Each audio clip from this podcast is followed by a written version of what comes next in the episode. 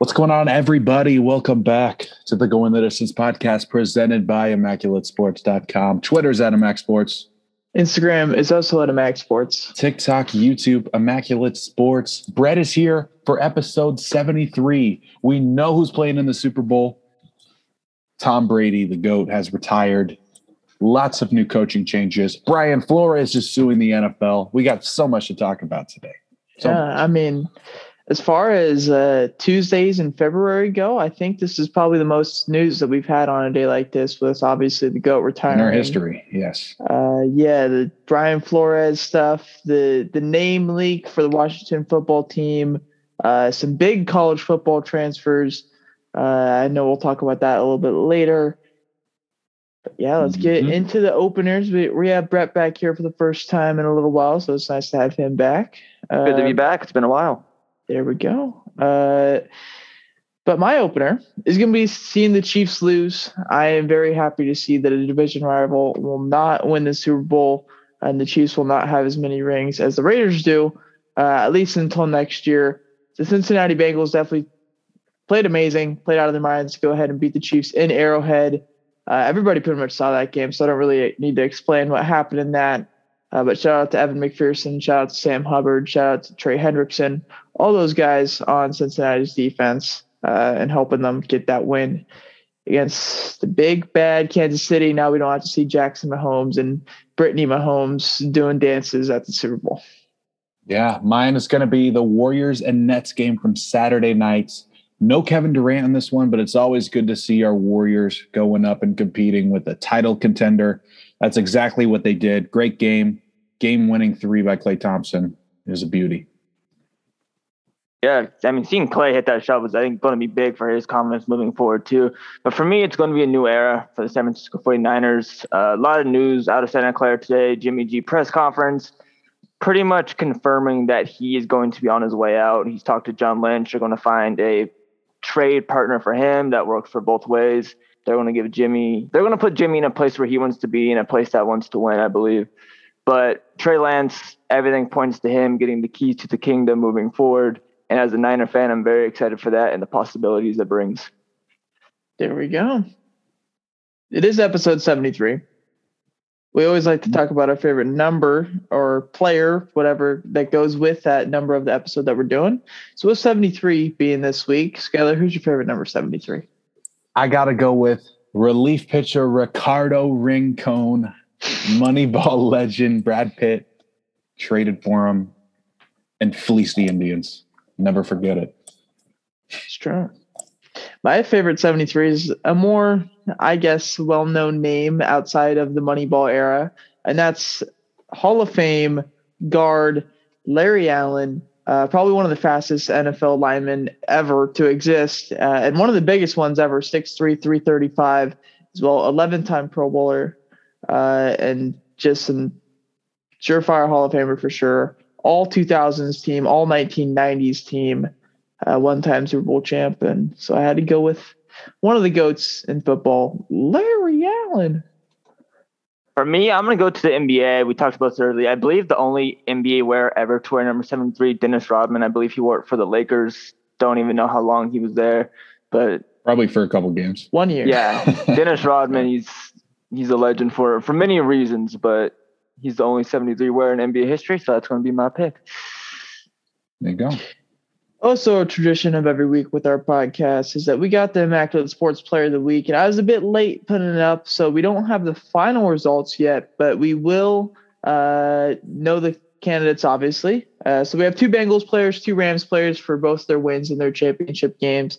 One of them being Sam Hubbard. He had 2 sacks in that big game against the Chiefs. One of them coming in a big time to kind of keep the Chiefs out of the end zone late in regulation and force a longer field goal by Harrison Butker. Obviously, Butker made the field goal to send it to OT, but without that play from Hubbard, who knows where the Bengals are this week. Next up is Evan McPherson. Obviously had 4 big field goals in that game against the Chiefs and has had a whole bunch of big field goals all throughout his Bengals playoff run. Cooper Kupp is the next guy for the Rams. 11 catches, 142 yards, and 2 touchdowns for the leading receiver in the NFL this year. Just week in, week out, the guy's putting up crazy numbers, so had to throw him on this list. And then Traven Howard was the last guy, not a guy that a lot of people know, but he did have that game-sealing pick against the Niners in that one. So I had to throw him on the list here. Voting hasn't really gotten started too much. We only have 6 votes right now, half of them being for Sam Hubbard, and we'll keep you posted as it goes on. That was actually not me. I voted for Evan McPherson. I was on the Sam Hubbard train. Sure. There we go. Team reports. Also, a thing that we do every single episode. I don't know if the Jets have much to talk about. We got some stuff. There we go. We'll have you go first and then go to Brett and then head back to me. All right. Obviously, the Jets, Sala and company are running the national team, I believe, at the Senior Bowl this week. First practice happened today. But the big thing with the Jets is Robert Saleh says today that Mekhi Becton will have to earn the left tackle spot. It won't be a given. Obviously had an injury week 1 this year, never came back. Some questions about his weight and his work ethic. George Fan has been great. He has, and I wouldn't mind him playing left tackle, but you don't want to hear that from your top 10 pick from a couple years ago, that he might not get the starting job. Yeah, I mean, for the Niners, already touched on the Jimmy G news, which I think is the biggest thing coming from today. But obviously, the Niners coming off a loss in the NFC Championship, 20-17 to, I'd say division rival, L.A. Rams. But, I mean, for the Niners, it's really just the start of an offseason. There's going to be a couple big contracts coming up soon. Deebo Samuel, who's had an amazing year. Nick Bosa, contracts such as Jimmy Garoppolo, which are likely coming off the book. Dee Ford should free up about $27.6 million in cap, I believe, if we were to move those two guys. So Niners are going to have some money to spend going into this offseason, looking forward to putting another team out there that can compete for an NFC championship next year. There we go. Different note than both the Jets and the Niners was the Raiders hiring a GM and hiring a head coach. And it seems a lot different than previous hires of head coaches and GMs, because usually when you do this stuff, you're in a really bad spot with your team, trying to turn the page, change the chapter, and start something new. But for the Raiders here, they're just trying to build on what they did from last year and before that was building the team that they already have. So we hired Dave Ziegler as GM and hired head coach Josh McDaniels. And it's been a very weird response, I'd say, from the Patriots fans, from Raider fans, from NFL fans. And a lot of people think it's not a good hire, and I don't really know where I sit right now with Josh McDaniels. I think he has the capability to either turn it two ways: one where it goes really, really good, and we're playing in a Super Bowl or NFC. I guarantee you, that's not happening. But an AFC championship within the next few years, or we're picking within the top 5 in the next 2 years, and McDaniels is out, Ziegler's out, whatever it is, and it all goes to hell. But I do really like the Ziegler hire. I think a lot of people are really pumped up about that one. And I know a lot of Patriots fans are not too happy about him leaving, with him kind of being the GM of the future if Bill Belichick were to ever leave. So happy we got him. Seems like he's a decent drafter based off the things that he was talking about, as well as, I mean, the Patriots have had a lot of free agent acquisitions in the last few years that might have not been the biggest names when they signed them that paid off quite big. Once he got to playing time in October, November, December, January.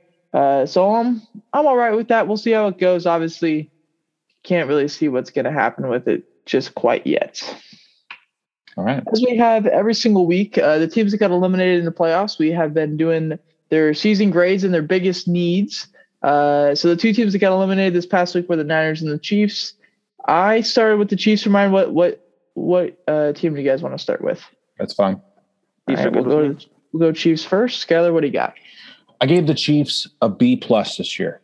I know they made it to the conference championship game, but it's a slow start. This is a team that should be playing for the Super Bowl every year.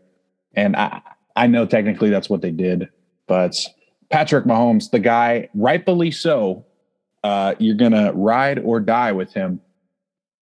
Just couldn't get it done. He played horribly against the Bengals. He didn't know what situation he was in, checking the ball down when you have no timeouts, on the goal line at the end of the half, taking sacks when you're on the 3-yard line. Just stuff you can't do, I still think it's the right decision. You got to ride or die by him, but not good enough. They're going to need some more edge rushers for next year. and get a honey badger replacement. He's probably not coming back, is what I've heard. So reload the offense and get younger on defense, Kansas City. I gave the Chiefs a B- for a very similar reason. This is a team that, I mean, once you get past the Bills, in my opinion, should be in the Super Bowl in the AFC. I think this is the best team. I think they were the better team of the two teams versus the Bengals. The Bengals just outplayed them, especially in that second half. Mahomes, I believe, started 14 of 15, and then in the second half put up 3 points, only coming on that last drive where he looked awful towards the end of it. For me, what I'd do if I were KC going into this offseason, I'd want to shore up the receiving core. I know they have Hardman and Pringle, but I'd want a more consistent second wide receiver across from Tyreek Hill, someone who isn't just speed, a little more complete. Like Skylar said, I looked to shore up the edge rush, probably through the draft process, and then the secondary as well. The Chiefs are very weird because their standard, I feel like, is higher than any other team in the NFL. And so for a season when you just barely lose the conference championship game, with this team, I'm giving it a B, because every season that doesn't end in a Super Bowl win, at least for the Chiefs, in my opinion, can't be graded higher than an A or an A-. With the roster that they have, Tyreek Hill, Travis Kelce, Patrick Mahomes, Chris Jones, Tyrann Mathieu, all those guys on defense as well, there's no way that you can think of this season being somewhat successful. I do think the edge rushers and a wide receiver is a big thing for them. I think drafting wide receiver would probably be the best decision for them. Maybe a guy like Jamison Williams or someone that falls down later in the draft, like Mechie, whoever it is. But I think the biggest need for them is to get a healthy backfield. I like CEH a lot, and I think he's going to be really good if he stays healthy, but he's had health concerns his first 2 years in the league. Jerick McKinnon, obviously, he was healthy down the stretch this year, but we've seen in the past that he's not a guy that's going to be able to stay healthy for you throughout a season. Darius Williams, same thing. So we'll see how that goes with them. But I think if they get a backfield, a guy that can take 250 carries each year easily, I think they'll be in a really good spot rather than just having to rotate guys in and out every single week. And then next up, the Niners. I gave the Niners an A. I think both of you guys will probably give them an A+, but I think they should have beaten the Rams. So I just gave them an A. I know it may sound a little harsh, but whatever. This is supposed to be a bridge year for the Niners. They ended up going to the conference championship game. That's great. That proves you that, you're a couple pieces away. And that's why you need to upgrade at quarterback. And it sounds like they're already getting that started, which is nice. Even if it's not Trey Lance, just somebody who doesn't limit the offense. It'd be unfortunate if it's not, but I wouldn't limit yourself to that because I think they're a piece away from the Super Bowl. Yeah, I also gave the Niners an A. I didn't give them an A+, and mostly that's just because early season, I feel like, you look at it prospectively, we finished great, but honestly, I think our start should have been better. We gave away a lot of games early, games that we dominated really, and just managed to give them away just on mistakes on our end.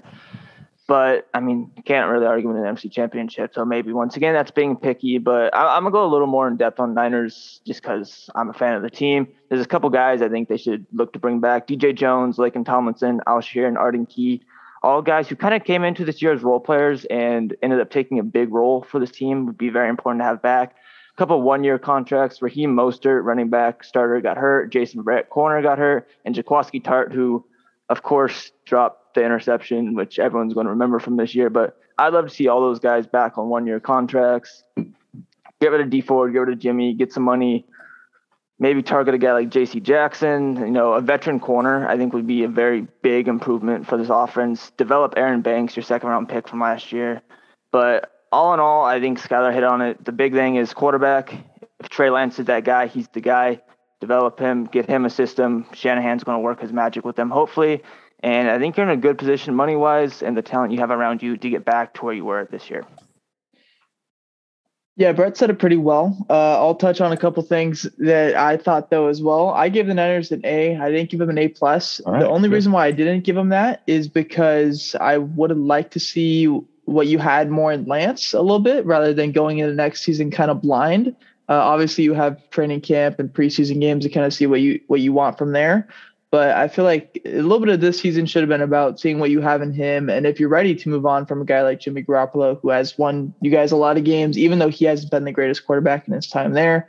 Obviously, Brett said a clear cap. I think that also is a big thing. So you could go ahead and bring in a big time free agent or trade for a guy if you really want to. And J.C. Jackson is a good one, but especially adding that corner.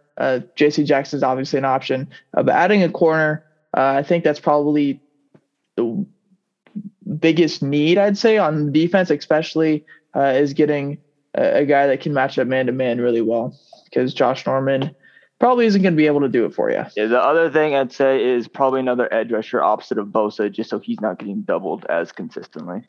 Yeah, that wouldn't hurt.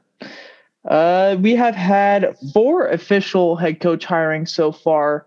One that is skeptical with Vikings and John Harbaugh. We don't really know too much right now. When we get there, I have what I think is going on when we get there, but we ain't there yet. So. Yeah, so we're just going to go over the 4 coaches and then probably Harbaugh as well with the Vikings. Just our thoughts about the coaches that have been hired and if that's stuff that's going on is correct there. So first one, we don't really have a design order for this, but I say Matt Eberflus for the Bears, I think should be the first. All right. Before we talk about this, I just focused on the facts. Obviously, we're not going to know if it's a good or bad hire for a year. It's just all speculation. So we'll start with Matt Eberflus here. It's not the most exciting hire, but we do know he has a great scheme that's been working in the NFL for 10 years now. He says he's not going to call plays for the defense this year. That means he's going to focus on being a CEO type head coach, which is good for Chicago. Good for Justin Fields. I would have liked to see, I don't know much about Eberflus, to be honest. It wasn't like a flashy hire and a name that was really on my radar. So I'm not going to really dig into like what I know about him there. But I would have liked to see the Bears as an organization go for a younger offensive mind, just given the fact that they have a young quarterback, and that should be their focus this year and probably next year is developing him. I mean, hopefully you bring in an OC or a quarterbacks coach that can do the job for Eberflus, but I probably would have gone offensive-minded. Like I said, I don't really know much about him besides he gave a speech that reminded me of Joe Judge's speech from a few years ago, and that scares me. But once again, that's not who he is as a coach, so it's kind of wait and see. I feel like I do a weird job when I look at these head coaches, because I look a lot at where they were before, maybe a little bit too much. And when I see that Colts defense that Matt Eberflus was ahead of for the last few years, I saw a group that maybe didn't allow the least yards, but was very, very good at the small things, and especially at forcing turnovers to get their offense the ball as much as they possibly could. I do like the hire for the Bears here. I think he is going to help make that defense not as good as the 2018 Bears, not as good as the 85 Bears for sure, but a really good defense, obviously led by Khalil Mack and Robert Quinn, who just came off an amazing season. Luke Getsy, I think, is rumored to be the offensive coordinator there. I'm seeing some things saying that the Bears hire Luke Getsy as their offensive coordinator, yet I'm also seeing a thing that they're going to interview Joe Brady, so I don't really know what's going on. There. But if they go either way there, I actually kind of like the offensive hire as well. One thing I don't like is the bit of uncertainty right now of Justin Fields. There's been some talk about a trade or something along with him, and that really doesn't make a lot of sense to me, because I think we kind of saw his potential at spurts last year, even with a guy like Matt Nagy, who we know is not the most fun coach to be around. So I like the hire for the Bears. I don't know if this turns them into this crazy contender or anything like that, but I think it's a good gradual start for Chicago. As well as their GM hire, I do like Ryan Poles. Yeah, that's a guy who wants to win. He's a former player. Yeah. Former guy that I think I said it last week that he was an undrafted free agent that signed with the Bears, so that's kind of cool. Next up, Nathaniel Hackett, Packers offensive coordinator, signs with the Broncos to be their next head coach. Yeah, Nathaniel Hackett gives the Broncos their best chance at Aaron Rodgers. I think that's the big thing here.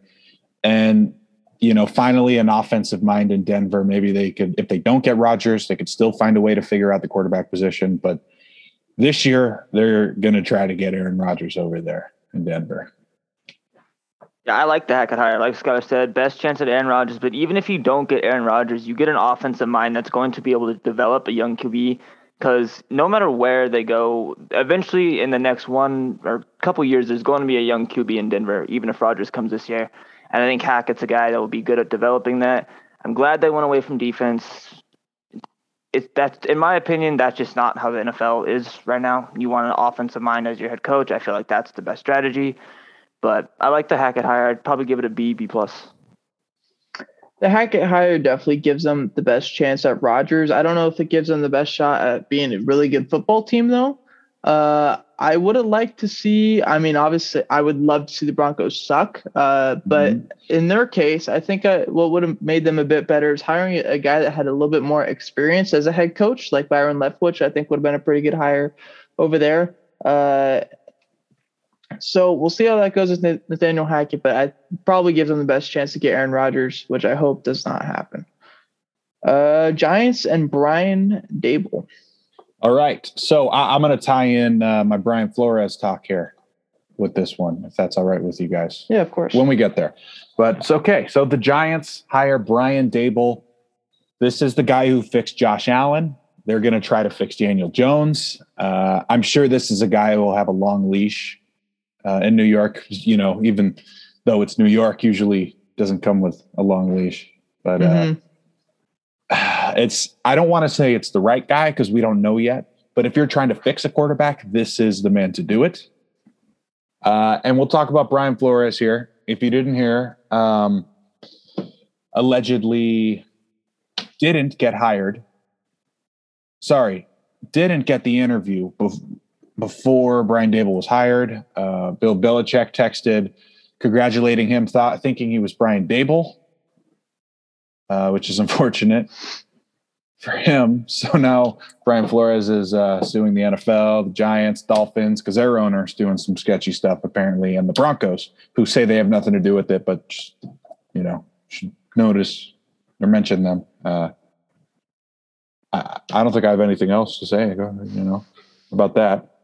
Yeah, it's going to be something legally wise, at least. So we'll get a lot more as things go on. We did get this very long lawsuit from Brian Flores, but it's obviously kind of complicated to read and stuff when it goes into legal terms and stuff like that. But basically, he doesn't like he suspected racism and stuff like that, which obviously is not something that you want within the NFL. Especially when the whole majority of the players and stuff are black. And so it's kind of weird when it comes to that. Mm-hmm. But obviously, hopefully it all clears up and ends up with the best for both sides. All right. Brian Daboll.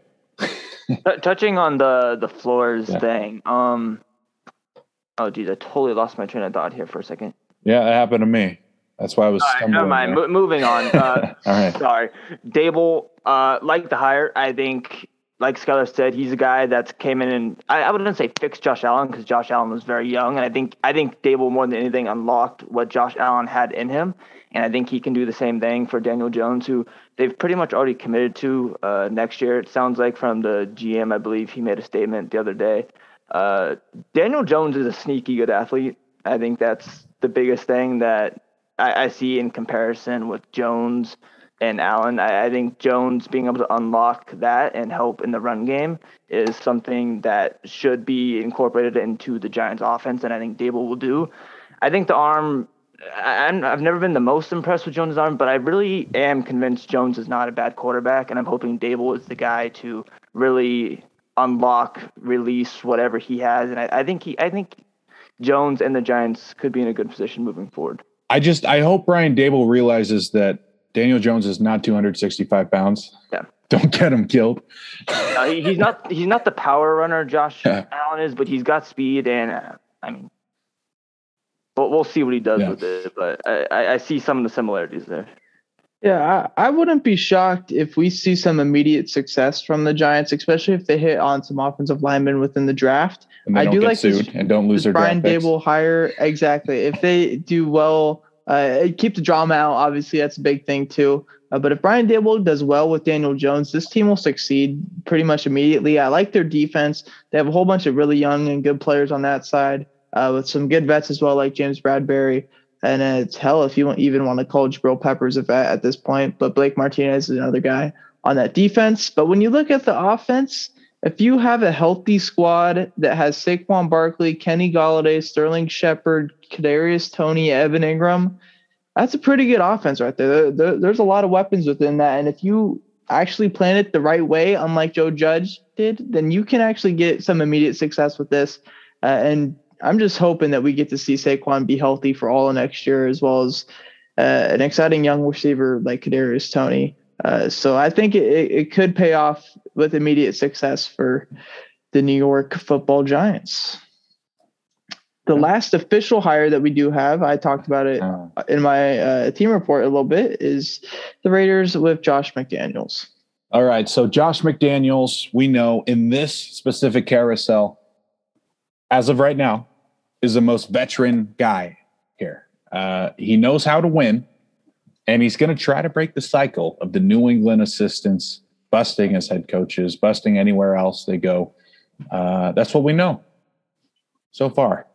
And I'll let you decide where to go from there, Kyle, when we get to you. Go ahead, Brett.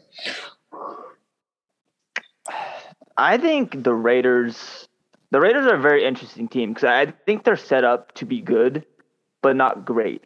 And what I mean by that is they have a lot of guys on the roster, the whole roster in general. It's very solid top to bottom. There's some depth issues, whatever. Kyle can get in more into that with if he wants. But I like bringing in McDaniels and the GM they hired because I think the change in culture, like solidifying a culture, is a good thing. Gruden was kind of all over the place because that's just how Gruden is. I think McDaniels is going to come in, establish a culture, and that's just how things are going to be. He's going to try to establish, the Patriots way. Everyone always talks about that. So as far as coaching, I think he's a good offensive mind. I think the system is going to be good. But I think more than anything, just having an established guy there who's going to know what he wants and what he wants out of his players, I think that's the best thing for the Raiders in this hire.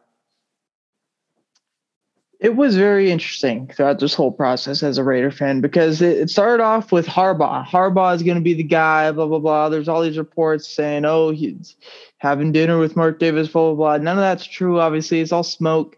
And then we got down to facts with McDaniels coming in and all this stuff. And I obviously watched McDaniels' interview or introduction, whatever you want to call it, yesterday on the Raiders YouTube. And one thing that I really acknowledged or that I really liked is that he acknowledged the fact that he fucked up in Denver with the Broncos and that he talked about the strides that he's made as not just a football coach, but as a personnel coach, as a person coach since then. And he said that he knew a lot of football, but he didn't know a lot of people and how to understand people and how to coach people and be a leader of people. And he says that within the last 12 years, being back in New England and being back with Bill and all the guys over there, is that he really got to understand the people side of football and really what you're doing there. And it's not just schemes. It's not just X's and O's. You're leading 52, 53 to 70 to 90 people of grown men every single day, day in, day out.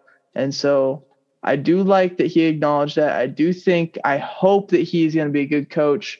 And it seems like what the Patriots have done, I watched a lot of their highlights of this whole season just yesterday, is that they do a really good job at doing what they're good at. And that's, I think, what the Raiders need to do.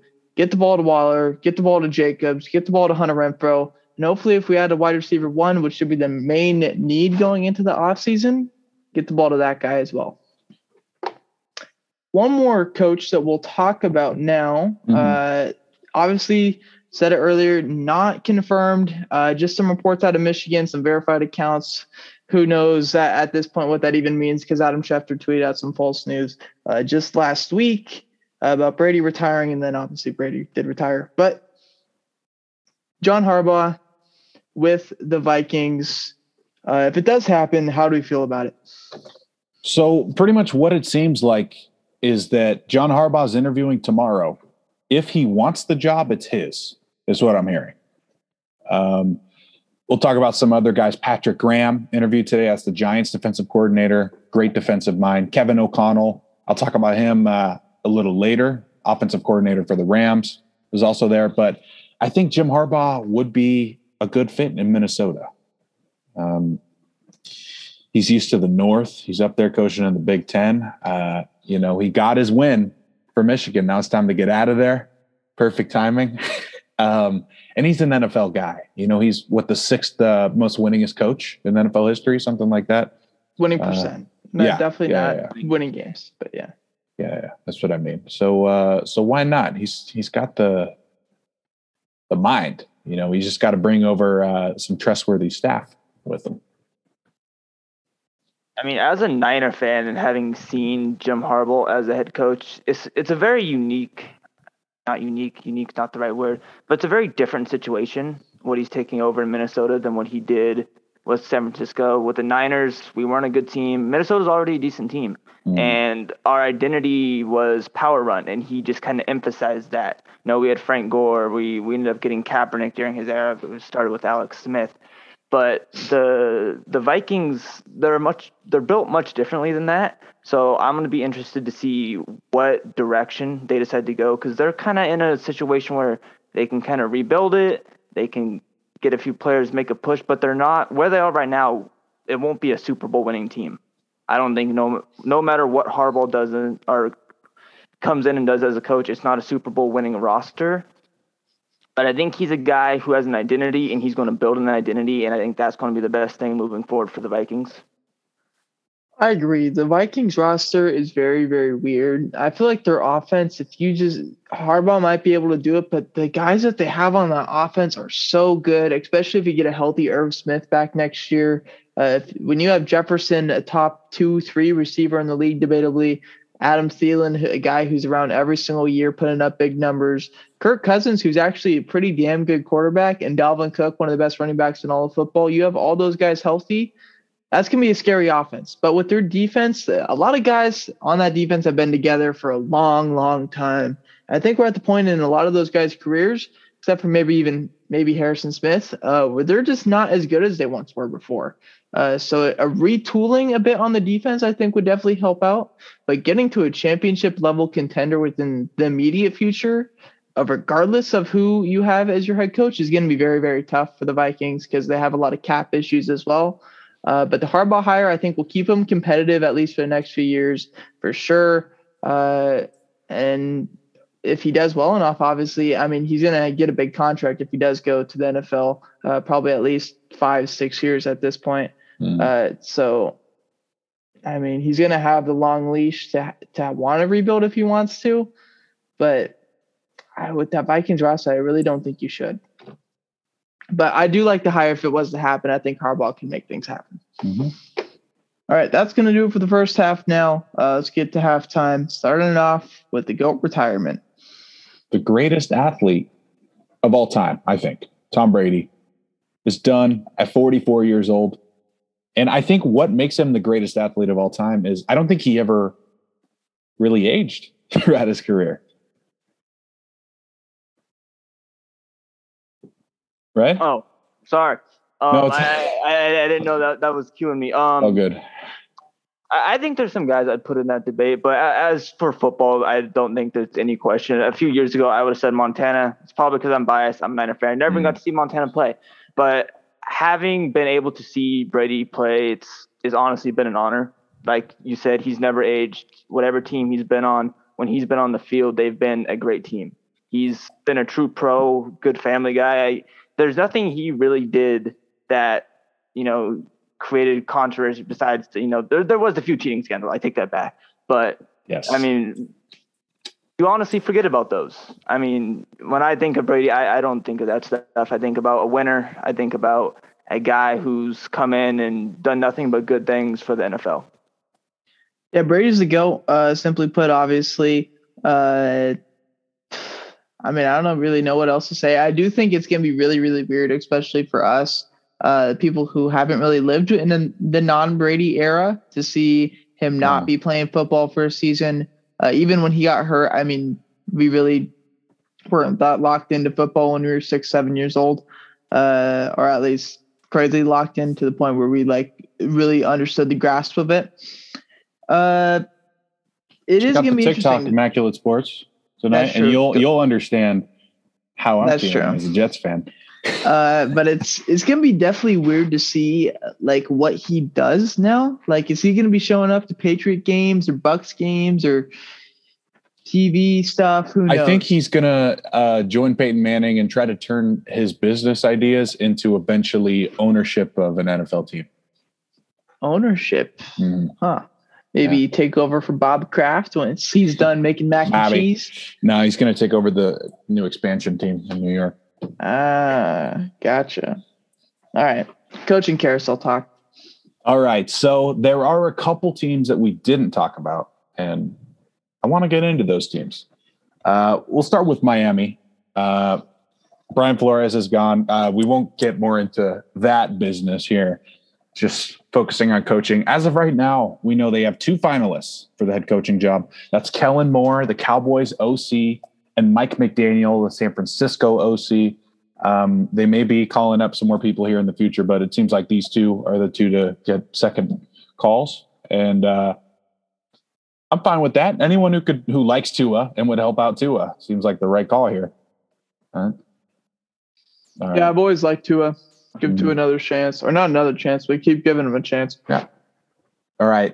Next team is New Orleans. This is also another team who has reached out to Brian Flores, but as of right now, I'm going to assume that this lawsuit is going to hold him out of coaching for at least a year. So I'll take him off the list. And Dennis Allen, former defensive coordinator, current defensive coordinator, actually Darren Rizzi, their current special teams coordinator, and Aaron Glenn, their former defensive back. He was actually the DC of the Lions this year, are the three guys. I would love to see Aaron Glenn get a shot, but it seems like this is Dennis Allen's job if he wants it. Another one of those situations here. And Darren Rizzi, don't know a whole lot about, but when I saw the name, I was like, oh, I should look into this. You know, this could be interesting. But yeah, New Orleans is. Seems like they're just going to try not to completely collapse this year. That's the goal. Dennis Allen is not going to be a good head coach, just like he wasn't a good head coach the first time. Yeah. You got anything, Brett? Not really. I guess I'll talk to you about Mike McDaniel for a second and go back to the Dolphins. Mm-hmm. But, I mean, as a Niner fan, selfishly, I want to keep him. But to be honest, that hire makes a lot of sense to me. I know he's been the guy that's been the front runner, at least the last couple of days, leading up until today, where I've heard more Kellen Moore talk. But he's going to unlock that run game. Jimmy G is basically the right-handed Tua. They're limited in what they can do, but relatively accurate, not a great arm. So I think McDaniels, wherever he goes, whether it's this year or next year, he'll be a good head coach hire for someone. All right. The next team to talk about, the Houston Texans. Their number one guy, seems like right now, is Kevin O'Connell, the Rams offensive coordinator.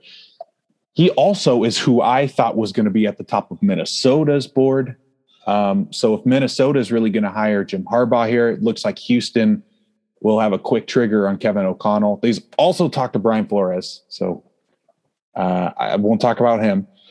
Josh McCown, who I thought was just maybe their new ownership had a rule where they have to interview former players, and he's the only former player who's coaching right now, so they interviewed him. And then Jonathan Gannon, Eagles defensive coordinator. Don't know a whole lot about him, but he is a finalist too. Interesting for Houston. Kevin O'Connell would be pretty interesting for them, I think. I'd like to see Josh McCown. I think that'd be fun too. Oh, for sure. I believe they interviewed him in their last year's cycle as well, McCown. Mm-hmm. They must have liked him to bring him back, or that it was an obligation that they had to fulfill. And I'm going to save the best for last year with the Jacksonville Jaguars. Last week, we found out Byron Leftwich was a signature away from becoming the head coach. And then he started clashing with Balky, the GM. He said, if you don't hire my boy Adrian Wilson from the Cardinals organization, I don't want to work here. Apparently, they're working on that. They're trying to hire him, giving him like an advanced president type role. So he's not, in Arizona, he's like the director of scouting. So he'd be a president in Jacksonville. But while that's been going on, Jacksonville has named Doug Peterson, former Eagles head coach, a finalist. And they're going to give Kyle's guy Bisaccia an interview tomorrow. So that's pretty interesting. As they should, man. They should. Rich, I mean, I'm glad for Bisaccia. You know, some other guys, two more to keep in mind. I don't know how serious it is because of their current roles, but Todd Bowles, Jim Caldwell, also watch out for. I think Todd Bowles will get the Tampa Bay job. I really don't think Bruce Arians is going to be healthy enough to finish this next year. So keep in mind, Todd Bowles likely to take over in Tampa, and Jim Caldwell, another great defensive mind. Yeah. All right. That's going to wrap up the coaching carousel for now. This is one of the most interesting ones we've seen in a while now. A lot of openings for sure. Oh yeah. And let's get into the Senior Bowl. Now, I currently have the Senior Bowl practice pre-recorded. For whatever reason, it's not live this year, so screw the NFL Network for that.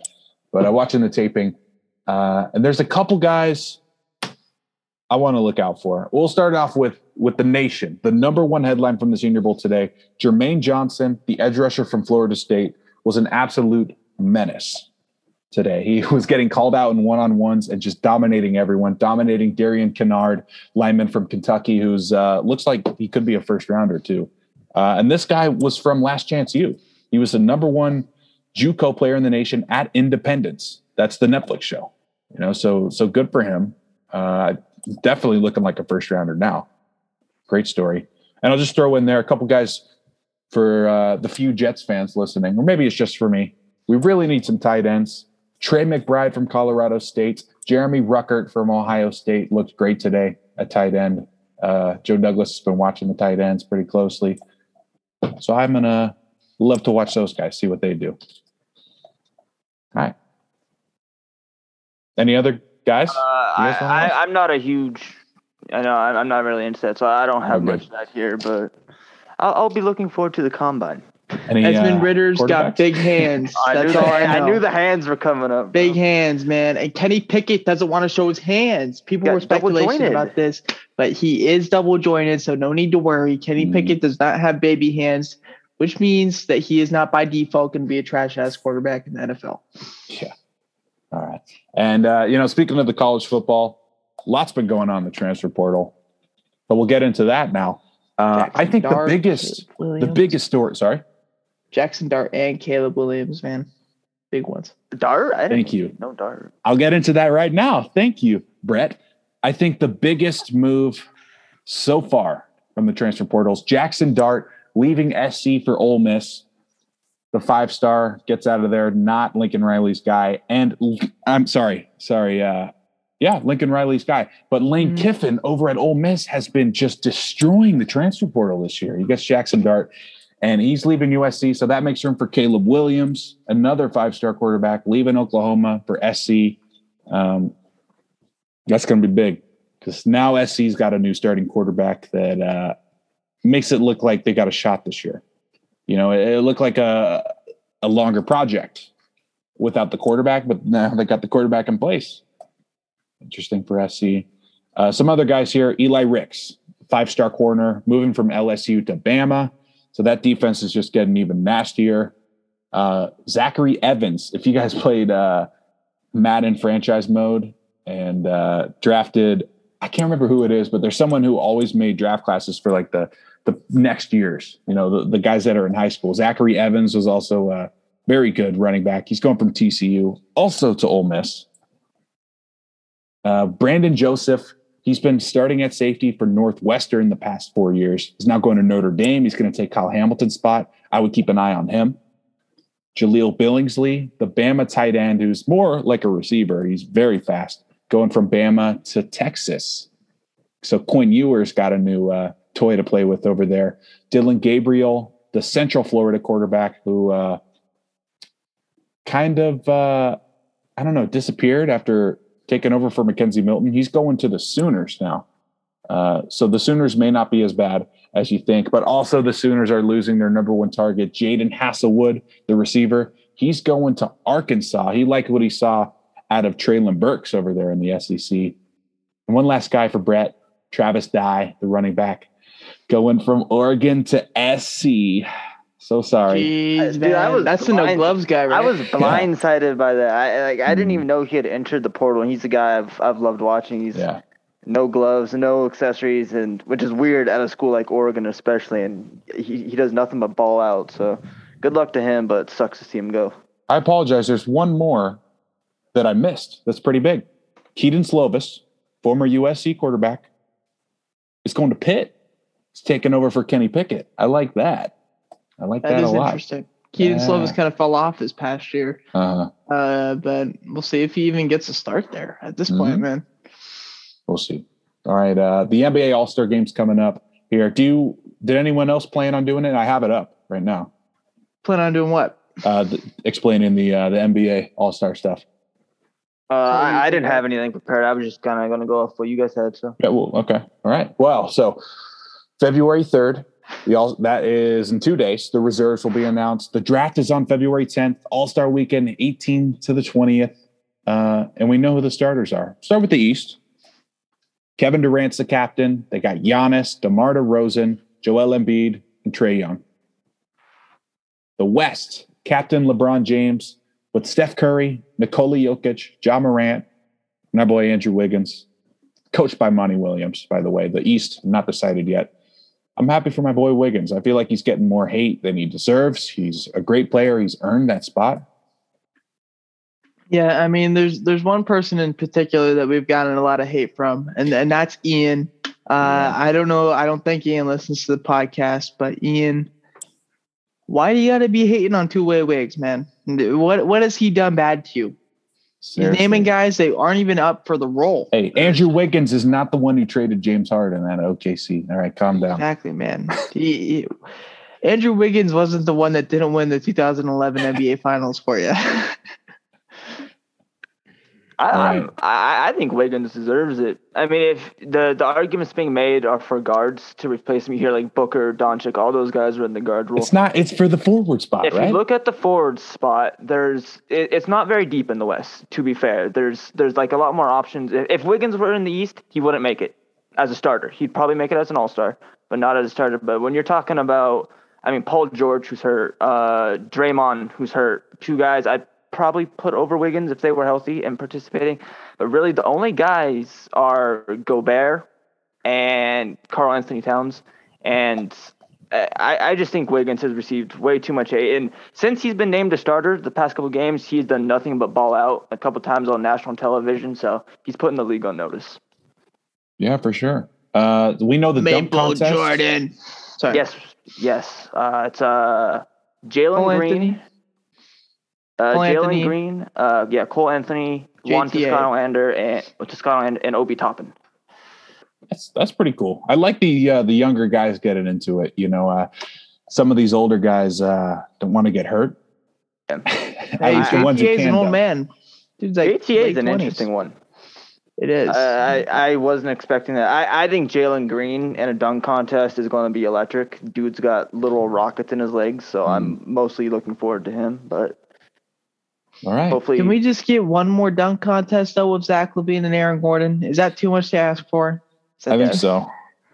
Love just one more of those. I think Gordon's done. I think he's pissed, and honestly, rightfully so. All right. We got some MLB news. I'll leave the more important one to Kyle, but I'll start with the lockout news today. We thought today, they had a meeting. We thought today we would gain some progress, but they really didn't. All they got was more proposals. I do like some of them. There's a plan to award a full year of service time to the rookies who do qualify for awards, get some votes. I think first through fifth place for any of the awards plus the rookie of the year. And I think teams, they propose that teams could get draft picks back too for playing their rookies right away. So I know MLB's tough with the rookies first year. Yeah. Guys right away. And other than that, I don't think they really agreed on anything else. No, it's weird. I believe that they're going to have another meeting tomorrow, but that's based off of like non-core economical issues or whatever they call it. So basically just nothing big, which sucks because spring training was supposed to start here in about 15 days. And obviously, we're probably not even going to have an agreement by that point, but hopefully they keep meeting. Hopefully one side, preferably the MLB, stops getting so stubborn and actually just listens to what the players have, because without the players, the MLB is nothing. I will say, though, I wasn't alive. We weren't alive for this. When the lockout in 94 happened, they cut the season off halfway through and ended it right there. I'm glad it doesn't look like something like that's going to happen to us this year. So that's good, I'll say. That's true. Yeah. And it is kind of weird, too. Out of all the years, I would be okay with missing this season because it looks like the A's aren't really going to do much anyways. I guess so. Might as well just get our guys out and give our guys another year to develop in the minors. Hopefully we find something. Hey, Elvis needs time to heal from that broken leg. That's the highest paid player right there. Exactly, dude. So give him some time. Now let's talk about MLB The Show 22. Sure. The cover is not Elvis Andrus, surprisingly enough. It is Shohei Ohtani. That's who we all expected it to be going back from last year. International superstar at this point. What Shohei Ohtani has become. I mean, the intro was really, really cool on how they're doing it. He really is only comparable to Babe Ruth when you look at it, because there's really never been anybody it's like him. And I feel like as long as he just becomes decent or stays decent at both sides, he should have a lot of MVPs, because if you're able to play both, it just throws the dimension of baseball into something weird that we've never even seen before, obviously, besides Babe Ruth and Shohei. Mm-hmm. So just pray he stays healthy, man. Yeah, exactly. I was going to say the biggest thing, I mean, he showed it early in his career. He needs to be able to stay healthy. That's it. Yeah. If he does stay healthy and he remains a pitcher of a sub 3.3 ERA and a home run hitter that hits 35 plus a season, he will win a lot of MVPs, and it could even go in the Hall of Fame. One could say maybe by the end of his playing days. Yeah, we did get a little leak on one of the covers too, Kyle. Derek Jeter. What was a big leak for the Legend cover? I think that actually releases tomorrow officially. But he will. The Derek Jeter card, I'm very much looking forward to. Can't run, field, or hit for power. That common fielding, the 50 power that he has, as well as the 70 speed that he's got. Where nothing really too good unless you want to hit singles. So I guess Skyler will really, really like that card based off his eye contact of. Hey, you haven't seen my team Tony recently. Gwynn. Right. They're going to juice some stuff on this card that shouldn't be juiced, but there won't be the power to make that card. Really. They'll give him 80 power or something. You know, like they do with Cal Ripken. They're going to make him the MLB collection, like the Mickey Mantle or something like that. So we'll see how that goes. For just sure. Not worth it. I'm willing to bet he has diamond fielding. Probably. That'd be disturbing. He's probably going to have at least interesting animations too, throwing. Yeah. But anyways, back to IRL sports, I guess. Yeah. We did get another big leak, one that officially comes out tomorrow. But if you look through the windows of the Washington football team team store as well as stadium, you can see it now says Washington Commanders, which basically leaks that their name's going to be coming out as Commanders tomorrow morning. Yeah. Jerseys we really don't have a good grasp of quite yet. It's probably going to be very similar. We kind of see the shadows of them a little bit, but we just see some dark red as well as some white jerseys. Hopefully the helmets are cool. Hopefully jerseys are cool. And now, I mean, tomorrow we won't have the Washington football team, and I think that's a big W for football. I do. I feel like this is a really hard event to mess up if you're Dan Snyder, and I think it's a fair job. There were some bad ones on the finalist list, like the Presidents, you know. So at least it wasn't the Presidents. There was one that had like a color in it. The Red Tails. Yeah, the red tail. I thought that was kind of interesting, actually. Just asking for trouble. Yeah, I don't even know what a red tail is. But red tail was like I'm pretty sure it was a Navy fleet, an African-American Navy fleet in like World War II or something like that. Okay. But so on their jerseys, I've heard they're very similar, very simplistic too. So yeah, so we need that family out of ownership. That's true. But that's going to do it for halftime. We can go ahead and get back towards your head at. And the first thing that we're going to talk about is the Super Bowl first impressions. Not giving our big picks yet. Yeah. But some early impressions on what you got, and maybe a little Super Bowl pick for who you think's going to win. All right. My first thought was, wow, the Rams are going to win this one by at least 20 points. The Bengals have had so many problems with the four-man rush this year, and you could say LA has got one of the best ones they're going to see. At least Burrow's going to see for the rest of his career. I think Cincinnati does have a chance, though, if it's within one score in the fourth. I was saying this yesterday. I would want Joe Burrow and McPherson, that quarterback kicko duo, in the fourth quarter in a close game more than I would want the Rams, because Stafford always throws a late-game interception. He's done it his entire career. I know some of his attempts to throw a late-game interception. Hmm?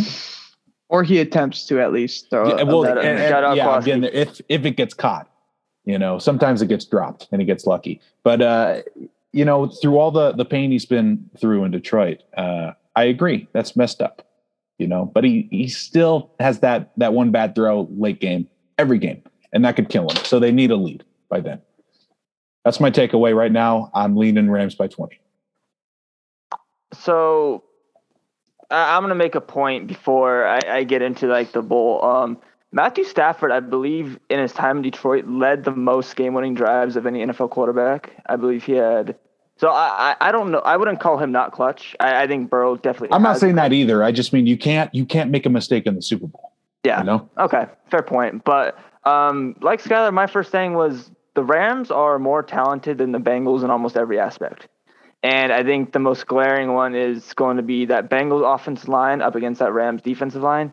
I mean, the Bengals gave up 8 sacks 2 weeks ago to the Titans, who have a very good defense line. But they don't have Aaron Donald, and they don't have Aaron Donald, and they don't have Von Miller. And I think that's going to be the ultimate decider. No, you're good. I think that's going to be the ultimate decider is, can Burrow avoid? Like, Burrow has to take under like 5 sacks, and I don't know if he's going to be able to do that. So we'll be rooting for him. But is it possible? The thing is, like, while the Rams are more talented everywhere, there's something about this Bengals team. And I think there's always kind of that one team that has, like, that run. And to me, the Bengals just have something about them. You know, everyone's on the Joe Burrow hype train right now. Joe Burrow, Joe Shiesty. There's just something about that team that makes me think there's a better chance than everyone's giving them credit for. And I think that's been the way in the past couple matchups. And they've gone in and won. So if I had to put a bet, I'd put it on the Rams. But I don't think this is going to be a blow. I think the Bengals are going to be in this game. I think we look at Joe Burrow, at least I look at Joe Burrow, and I'm beginning to see the Aaron Rodgers where you're like, don't bet against Aaron Rodgers. Don't bet against Tom Brady. Don't bet against Joe Burrow, because this dude, all he's done in college – and now in the NFL as well, he just wins. This motherfucker doesn't care. Even if his team isn't as good as the team that they're going against, he still goes out there and wins. And he does it in one of the most cool, calm, and slightly cocky way that we have seen from pretty much any quarterback. So right now, even though they probably don't match up the greatest with the Rams, I can't bet against Joe Burrow, man. Bengals. I think Skylar said, I think we're all rooting for the Bengals in the end, though. I think most of America is rooting for the Bengals. Yeah, everybody likes Joe Burrow and Joe Cheesy. You don't want to see him. You know. Joey franchise is the only acceptable one. No, I want to see Paul hit the gritty after Jamar Chase scores a touchdown. That's all I want. I want to see Joe Burrow hit the gritty. That's what I want to see after a touchdown. I think that'd be hilarious. Or Matthew Stafford hit it for a game-winning touchdown. That would be cool. All right.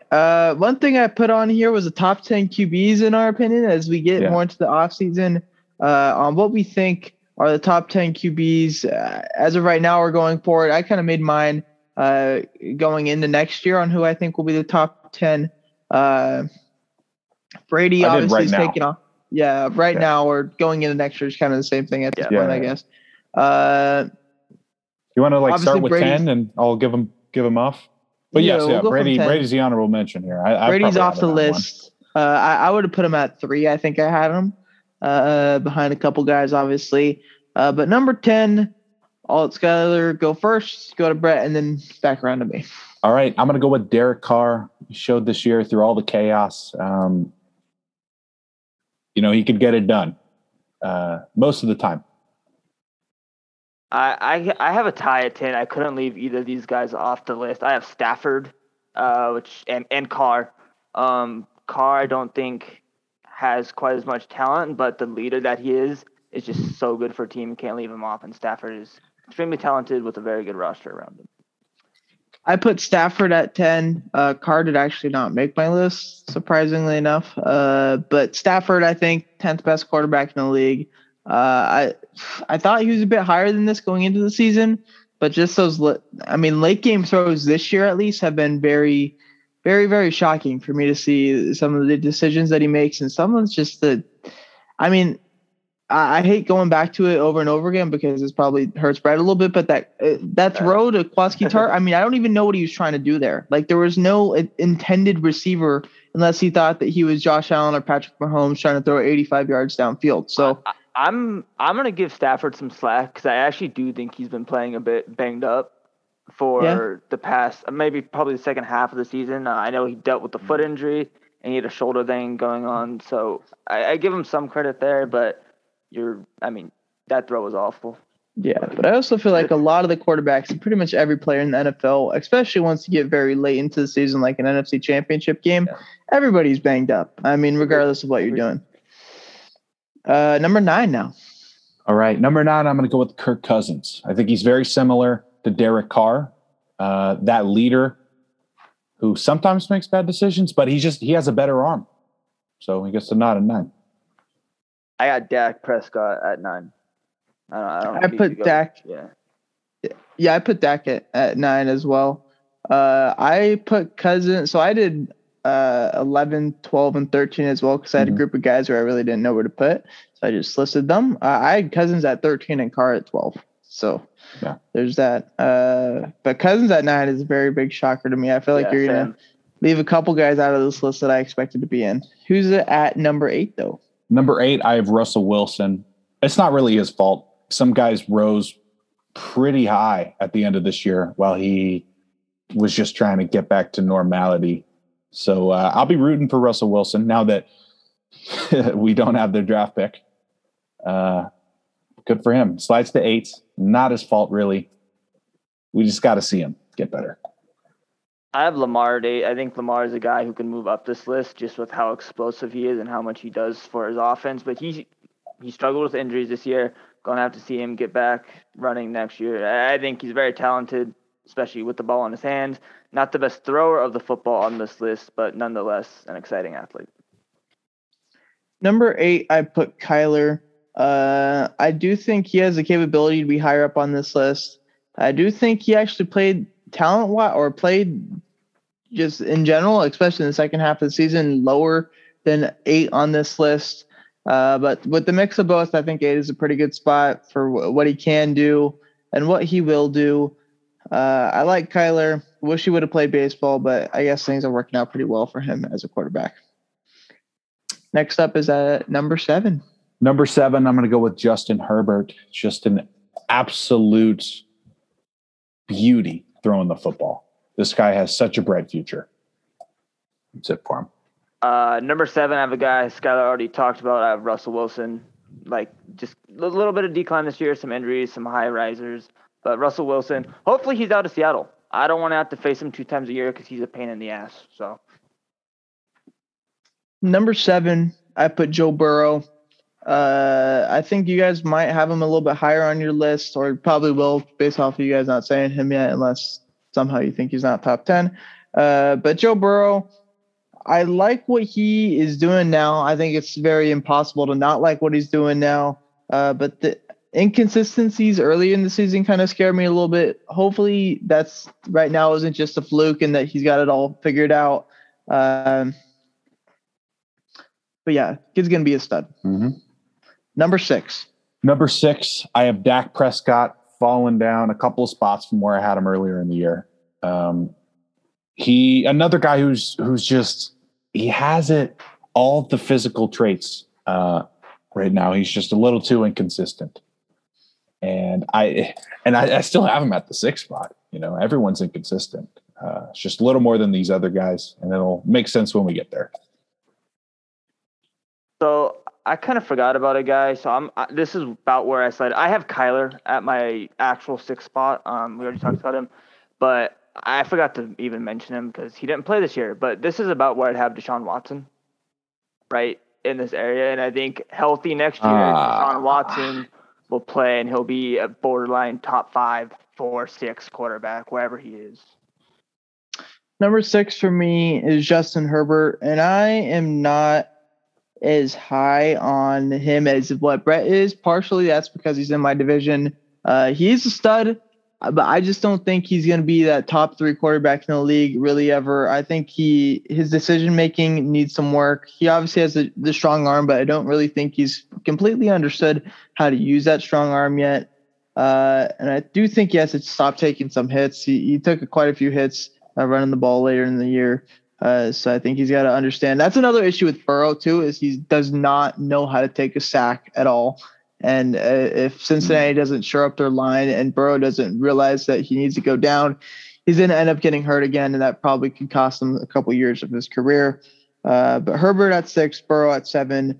So I still have Herbert above Joe Burrow.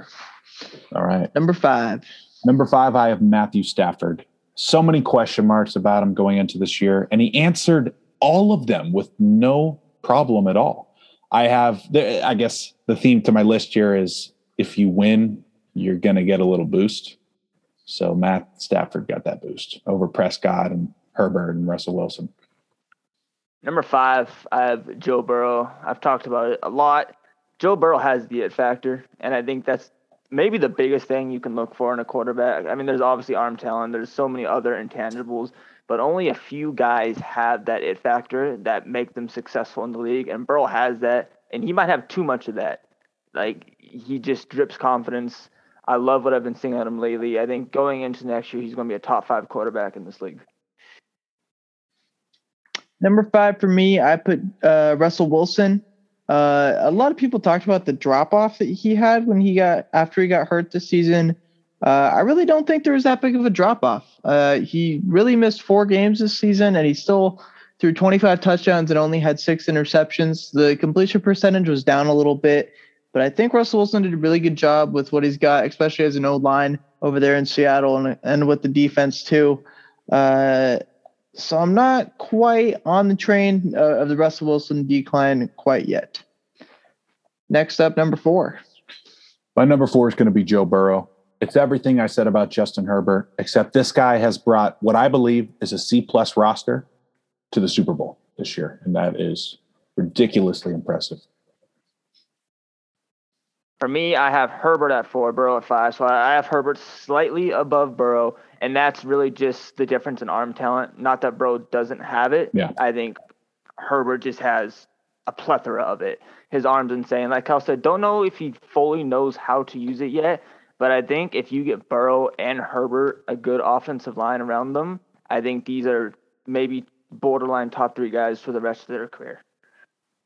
Number 4 for me is Deshaun Watson. Hopefully we get to see him play more, but this guy, when he plays, is so good. He led the league in yards in 2020. I think a lot of people forget that. He had 33 touchdowns with just 7 interceptions, and he runs the ball well if he wants to. I mean, if he figures his legal stuff out and gets into a good situation, maybe not even, probably not with the Texans at this point, but with another team, he could even go to number 3 or number 2 on this list, in my opinion. Do you know what he also led the league in? Oh. I'm not going to. In what? Sacks? That's not really his fault, though. His off-field charges. Oh.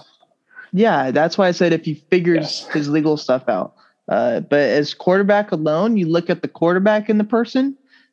He's at number 4 me, for sure. He did all that with a horrible roster around. Exactly. Yeah, he was doing things that Joe Burrow couldn't even do with an even worse roster. We finally got to the top 3 now. Skylar, who is, in your opinion, the 3rd best QB in all of football? I think it's Josh Allen for obvious reasons here. Probably the strongest arm in the NFL. He runs people over. And unfortunately, he had to take on the Chiefs this year and lost the coin toss. But he should be a menace for the next 10, 15 years if he doesn't get hurt.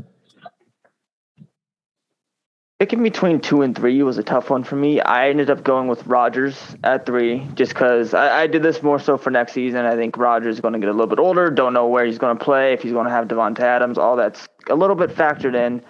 But Rodgers at 3, he's going to win MVP most likely again this year, back-to-back years. One of the greatest quarterbacks to ever do it, still doing it at an older age. There's nothing not to like about Rodgers except maybe your his vaccination status, depending on who you are. But overall, easy top 3.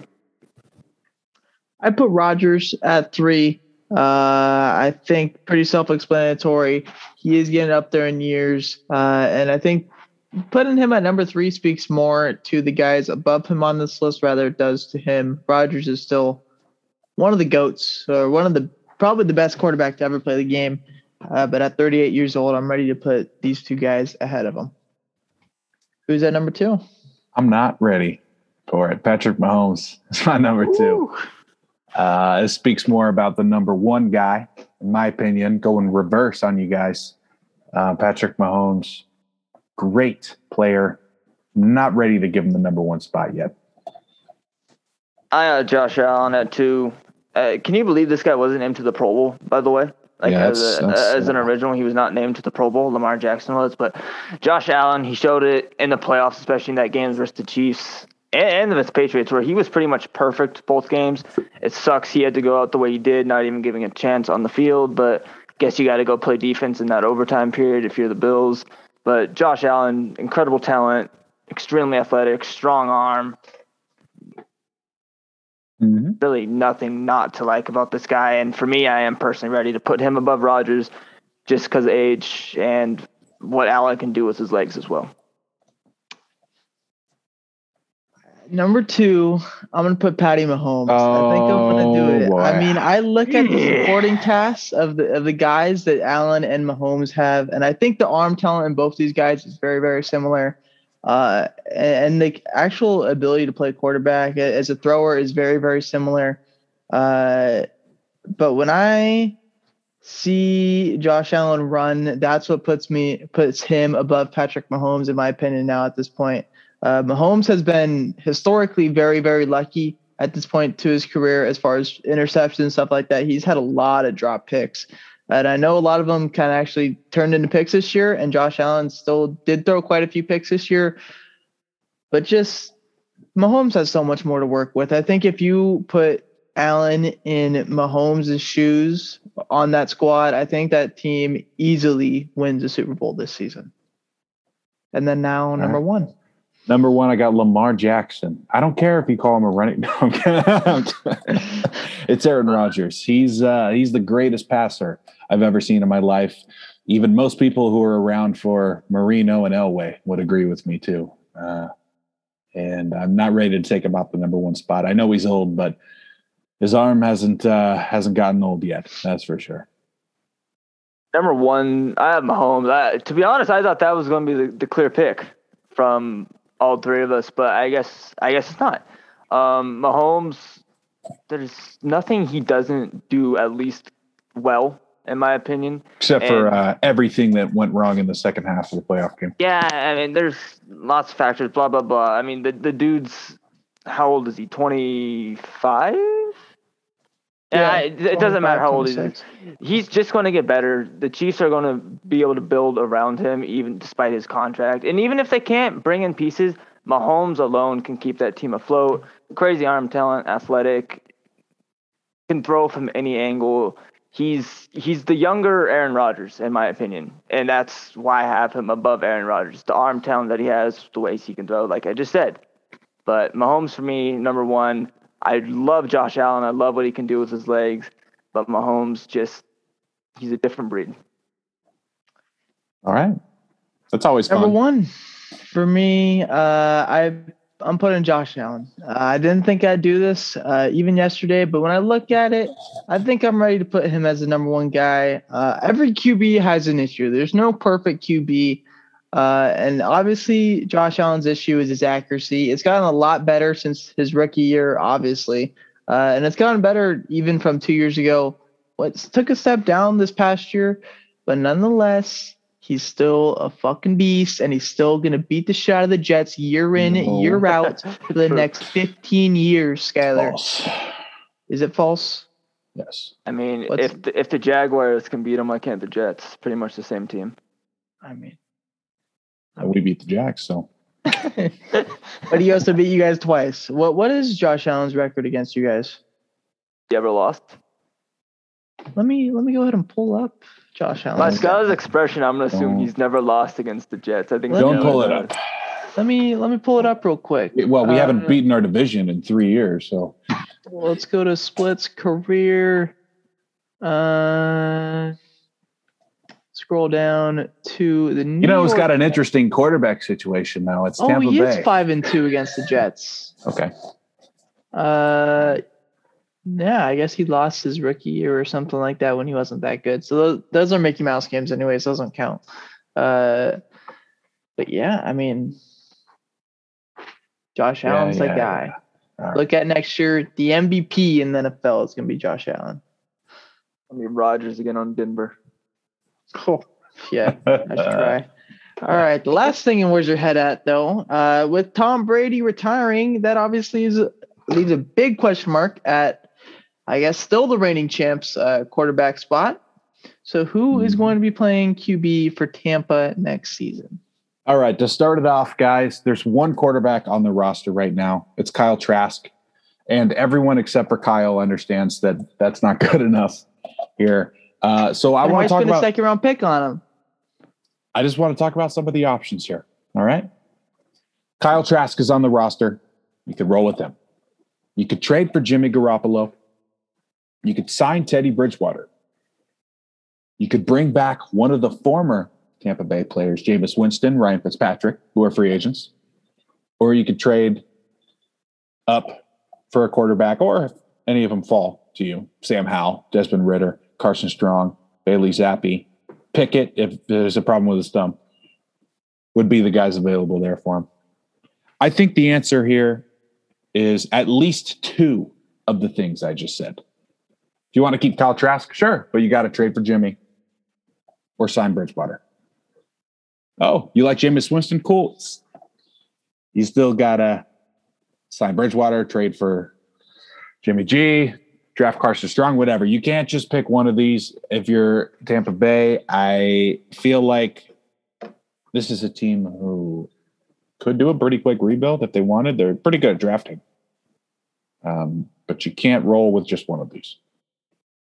Well, I don't think they're going to roll with just one of these because I think no matter what, Trask is going to be there. So that's one. That's out of the way. Okay.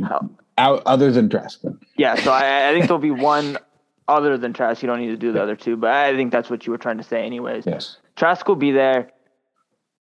I personally, they did spend a second-round pick on him, which, in my personal opinion, that was a bad pick. I didn't think Trask was a second-round talent, which is why I'm not putting all my eggs in one basket with him. Obviously, the Buccaneers probably see something different. They might have thought Brady might have stayed there. Maybe develop under Brady for another year. But, I mean, I don't think Trask is going to be the guy. Jimmy Garoppolo, I think the Niners are going to ask for a second-round pick. However, they might not want a late second-round pick, which is what Tampa Bay is going to offer. They might ask for the late first, and I don't think Tampa Bay is going to want to give that up. So to me, you could trade out of the first. Get 2 extra seconds, trade one of those to San Francisco.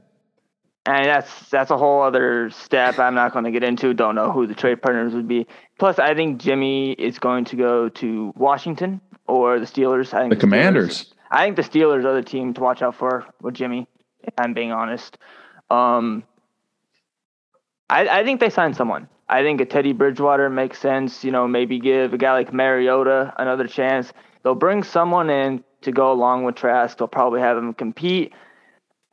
I don't think you're going to bring back Godwin. You've obviously lost Antonio Brown. There's not going to be a ton of weapons, but the defense is going to be good. They're going to have Fournette. There's going to be guys on this team. No, Fournette, is he a free agent? Yeah. Okay, well, they'll figure out running back. It's not hard to do in the NFL. Keyshawn Vaughn. Yeah, they'll have a guy there, but this division's not going to be good is the other thing.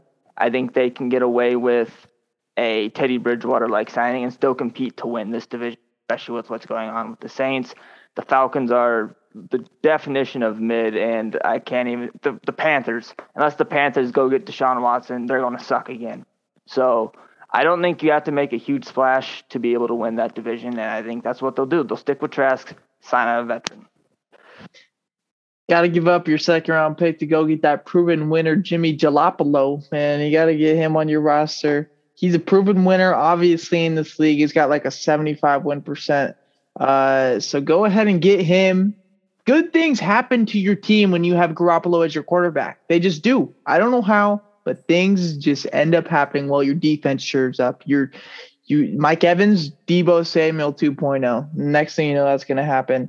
But the whole part of the plan has to do something with Kyle Trask, in my opinion. There's no way you could spend a second-round pick on a guy like him and just have your plan be nothing with him. So whether that's bringing him in halfway through next year or letting him sit another year and wait until his third year, it has to do something with him in the long term.